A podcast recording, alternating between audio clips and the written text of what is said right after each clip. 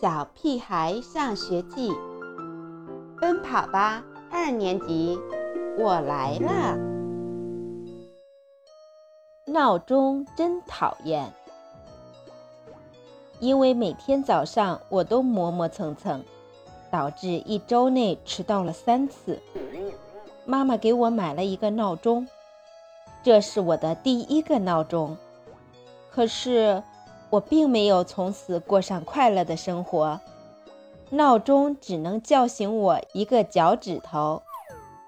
早上，他扯着嗓门大叫的时候，被我一脚踢到床底下，然后他就变成了哑巴，一声不吭。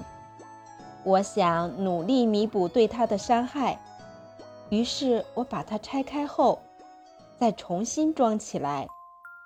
希望这样能够让它再叫起来，可是里面的零件实在是太多了，大的、小的、长的、短的、圆的、扁的，装好它比拆开它难多了。我只好把它的空壳子摆在那里，肚子里的所有零件都藏在抽屉里。肚子空空的闹钟彻底变成了摆设，于是我又有了第二个闹钟。妈妈说这回让我选一个自己喜欢的样式，我就不会折磨它了。我选了一个变形金刚形状的闹钟，很酷。它摆在我床头，好像随时都会变身去拯救地球。其实。他要拯救的只有我一个人。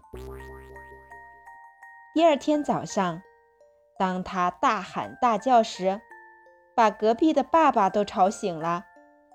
我还在床上呼呼大睡。真奇怪，为什么他不会变形成汽车人，跑到床边揪我的耳朵？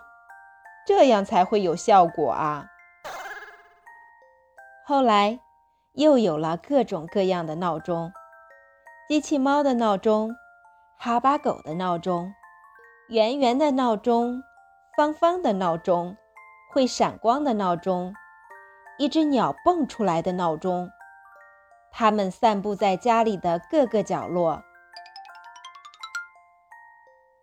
早餐桌上的闹钟是为了催我快点吃饭。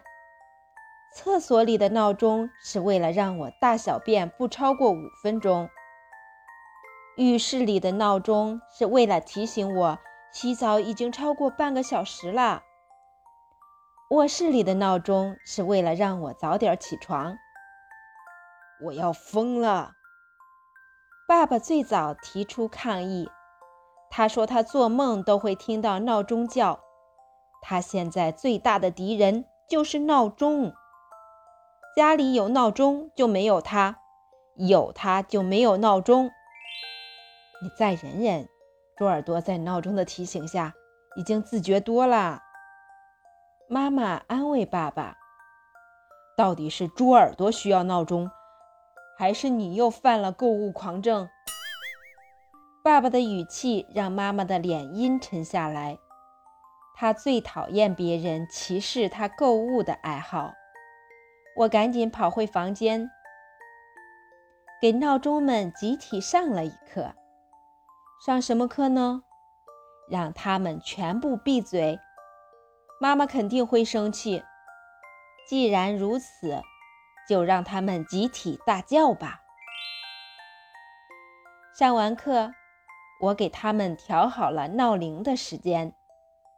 第二天凌晨三点钟。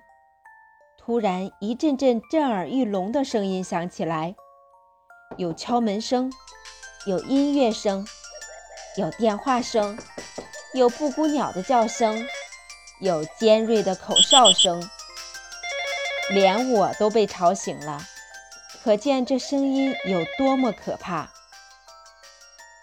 谁干的？爸爸的睡衣还没系好，头发像刺猬一样支棱着。挥舞着双手在屋子里转圈圈，因为那天是星期日，全家难得的赖床日。爸爸和妈妈好一通忙乱，才把所有的闹钟都摁停。在这段时间里，我得赶紧想一想，藏在哪里好呢？床底下、衣柜里，还是一梯的狗窝？真没想到，给闹钟上课会是这样的结果。也许，此时我应该变成闹钟，一动不动地站在墙角。